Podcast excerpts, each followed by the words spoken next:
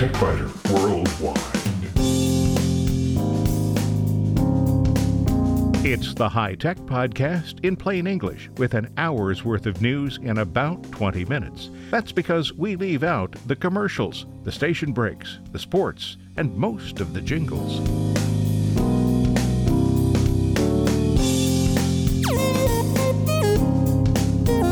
Podcast number 668 for the 10th of November 2019. This week, about the time you think you're aware of every possible photo application, one you've never heard of pops up.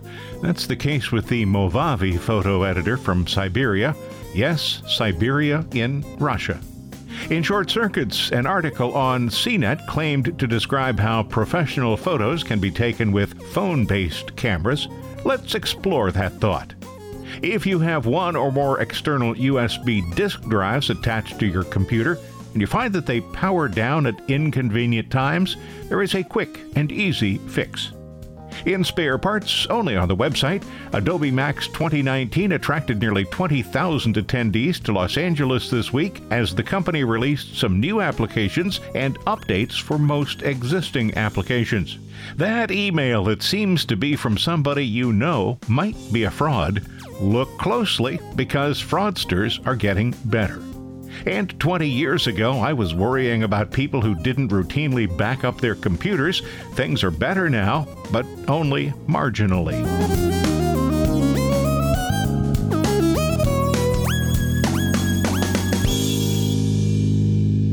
If you believe that I've mentioned every possible photo editing application, well, you have another think coming.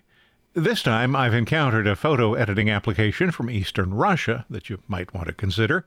You've probably noticed that TechByter has had a lot of photo processing application reviews recently. It seems that every software publisher in that market space has just released a new version. Exposure, formerly Alien Skin, released Exposure X5 in early October. Adobe constantly updates Lightroom and Photoshop. Last week I had a close look at Photoshop Elements 2020. This week it is Movavi Photo Editor's turn. Movavi is a company you may not have heard of. I hadn't, even though it's been around since 2004. In the beginning, Movavi had module programs for denoise, focus, Norlook, and batch, but then decided to merge them all into Photo Editor because some users prefer single purpose programs that solve one particular problem, Movavi continues to make those components available individually. The Movavi photo editor has several notable features and one astounding feature. Let's start with the astounding feature because, well, because it's astounding. I have been scanning some old family photos. You probably have some pictures like this lying around the house. Some of them may have tears or other damage. You might like to be able to fix those problems. However, I want to make one thing absolutely clear at this point. If damage to the old photograph has destroyed the subject's face or other important parts of the image, there is no way to fix the problem without involving a highly talented photo retoucher.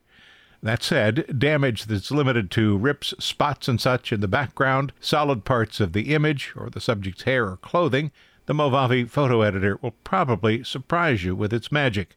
So we're starting with that astounding feature. The application has a restore button, and clicking it offers two options enhance and colorize. The user can select either or both. I found a photo of my father as a scoutmaster. The picture was probably taken in the late 1930s, and it had a lot of dust spots and small scratches.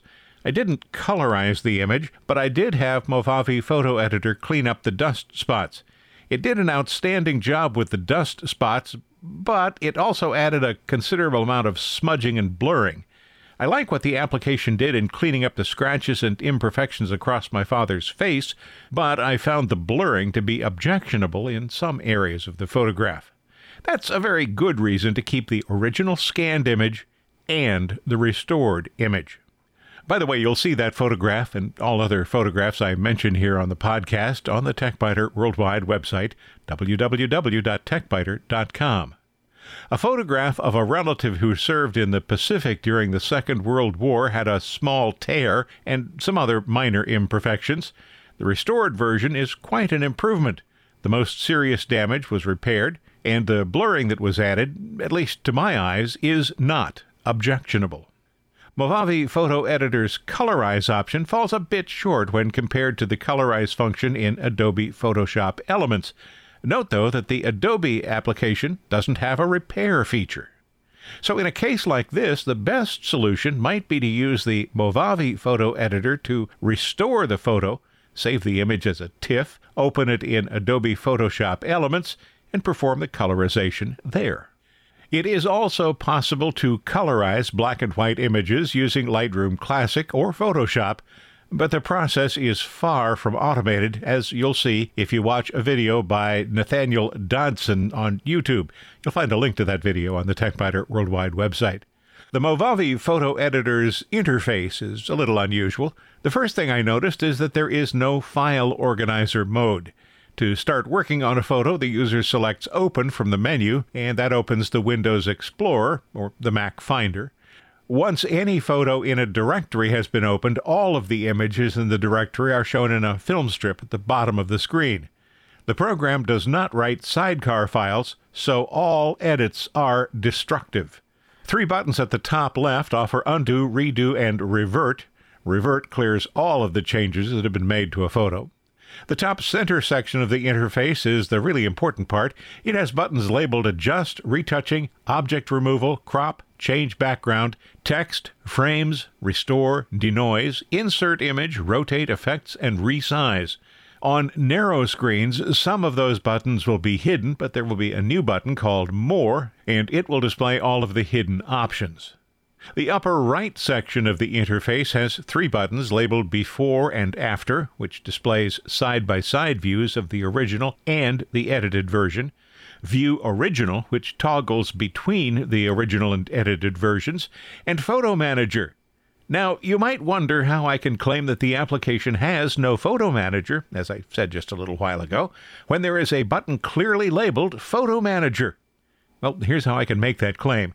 Click that button, and a browser window will open and offer to sell you the Photo Manager for $40. The Photo Manager application supports all common file formats, including most RAW formats. The right side of the interface is context sensitive. A couple of examples here. In the adjust mode, you'll see sliders for automatic enhancements, high dynamic range effects, white balance, exposure, and things like that. Select Frames, and you'll be presented with various frame effects that can be applied to the image. Change Background offers instructions for selecting the main subject so the background can be removed. The denoise function does a reasonable job removing luminance noise, the white speckles you may see on a photograph, and chrominance noise, which are random color specks, but of course at the cost of some loss of detail. The image you'll see on the TechByter Worldwide website is enlarged to 400% so that both the noise removal and the loss of some fine details will be visible. When viewed at more normal size, the image will display improved clarity without objectionable loss of detail. Unlike most current applications, Movavi Photo Editor doesn't automatically save changes. When opening a new photo or exiting the application, the user is prompted to save or discard any changes. Saving offers two additional options Save As or Overwrite. Save As is the preferred choice, of course, to avoid permanently changing an original image. Several file formats are offered. The best choice for quality would be TIFF. On installation, Movavi Photo Editor places its files in an unusual location AppData, instead of the more common program files or program files x86. That's because there was some problem with launching the program from program files. So, says Movavi's Maria Serdovinstova, we had to change it. The photo editor is priced at $45 for individuals, $85 for companies. You can add the photo manager for $15 or the photo manager and a slideshow maker for a total price of $80. Prices for business users are, as I mentioned, $85 for the basic program, then $120 or $160 respectively if you add the other applications. All of the applications are the same, but users are told not to use software obtained under a personal license for commercial purposes. Unlike most other software publishers, Movavi allows installation only on a single computer per license. Users with a desktop computer and a notebook computer will need two licenses, as will a user with a Windows system and a Mac OS system. The Movavi website has more than 30 how to articles covering topics such as fixing red eye caused by camera flash, image rotation, and changing a photo's background. There's a free trial version that can be downloaded, and like nearly all other photo applications, it will not run on Windows XP or Vista. So the bottom line here is for cats, Movavi Photo Editor offers some compelling capabilities. Although the Movavi Photo Editor seems to be somewhat behind the curve in some areas, and it doesn't have some useful features found in Adobe, Exposure, and ON1 applications, its ability to repair scans of damaged old photographs might be worth the cost of the program. The Mac OS version of Photo Editor doesn't yet have that photo restoration feature, though. The unusual interface is easy enough to master, and unlike many competing applications, it fits comfortably on a single high resolution screen. You'll find additional details on the Movavi website. There's a link from the TechByter Worldwide website, www.techbyter.com. If you find these podcasts useful, and I hope you do, might you consider a donation? There are no ads here and support from listeners is the sole source of income. It's easy. Just visit the website and click the donate button near the top of any page. You can make a one time donation or schedule a repeating donation every month.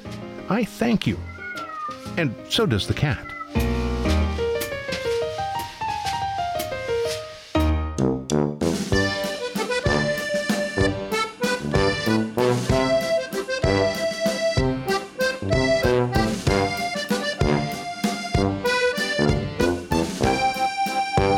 Short circuits, several recent TechByter programs have dealt with photo editing applications, so it was interesting when I received an email from CNET with the subject Take Professional Photos on Your Phone's Camera. Would professionals really consider phone based cameras? Well, the answer, of course, is no, but that doesn't change the fact that photography is more about the photographer's eye than the hardware. Two or three years ago, I tried to explain that in a Facebook group for Lightroom users. My point was that a professional photographer would be able to take exceptional photographs, even with a phone. The response from the group's professionals told me that no professional would ever select such a camera. Well, of course not. But they missed the point entirely. No professional photographer would choose a smartphone to photograph a wedding. That's because it would be the wrong tool for the job.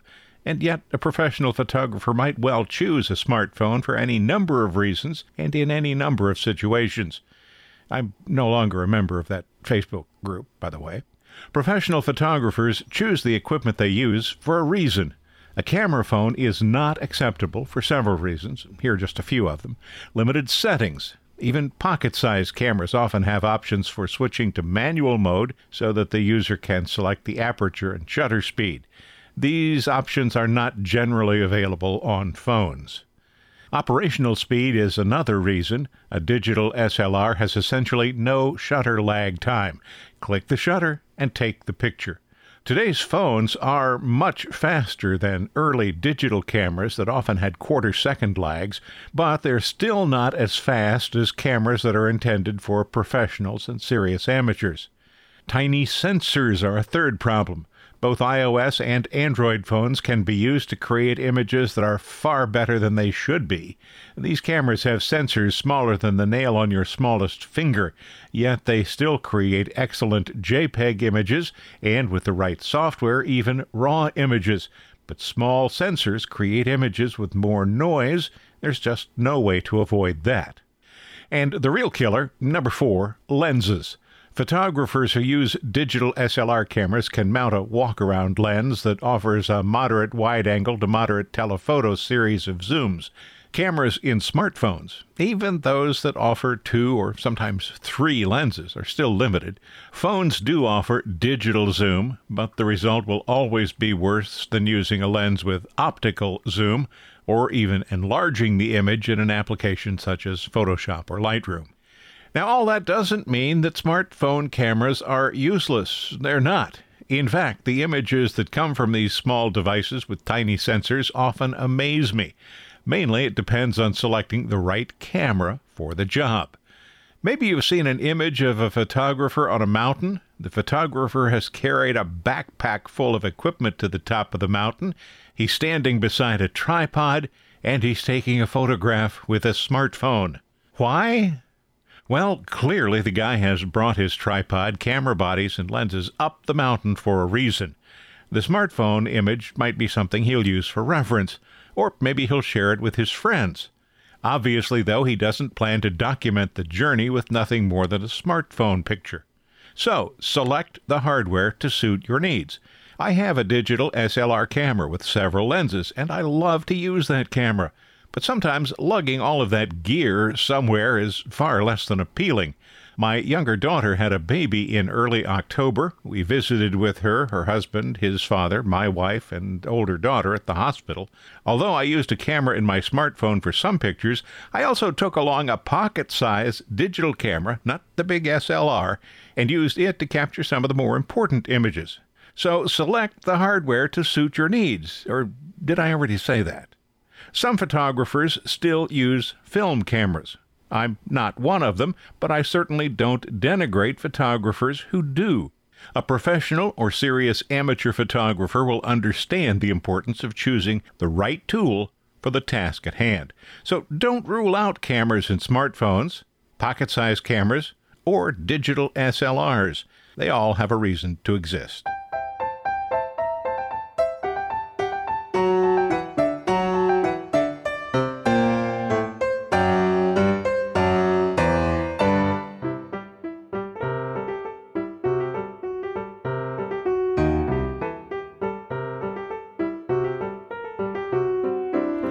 Common problem with USB disk drives that are attached to a Windows computer is that they tend to nod off. This can cause an application that wants to write data to the drive to crash. At the very least, it can cause disk access to become erratic and unreliable. Microsoft should have a setting to control this, and actually it claims to. Unfortunately, the setting doesn't work. Fortunately, there is a free application that fixes the annoyance. Users should be able to open the Power Settings dialog and specify that USB drives should never be allowed to power down. After all, the setting is right there, and the description is plain even in Microsoftian English. You can change the setting so that the USB drive won't go to sleep, but the operating system seems to ignore the setting. At that point, you have several options swear uncontrollably, buy a Mac, or download the Keep Alive utility from GitHub. I chose the third option. Keep Alive can be set to start with Windows, and it can be set to write a file to all of your USB drives every few minutes. Windows won't allow a disk drive to go to sleep if it seems to be in use. I created a Keep Alive directory on each drive and set the application to write a file to that directory every two minutes. It overwrites the existing file each time, so there's no concern about using up a lot of space. The file itself acts as a success log by writing a file that says, This file was generated by Keep Alive HD application on a specific date at a specific time. If there's ever a problem with the application, and so far I haven't seen one in more than a year, I can review the files and see when they were last written. Every two minutes seems like a good choice, and none of my seven USB drives has nodded off since I started using the application. You can download the application. Just visit the Keep Alive HD section on GitHub. There's a link from the TechByter Worldwide website, www.techbyter.com. You won't need to do anything to keep spare parts alive, but you will find it only on the website. This week, Adobe Max 2019 attracted nearly 20,000 attendees to Los Angeles as the company released some new applications and updates for most existing applications. That email that seems to be from somebody you know might be a fraud. Look closely because fraudsters are getting better. And 20 years ago, I was worrying about people who didn't routinely back up their computers. Things are better now, but only marginally.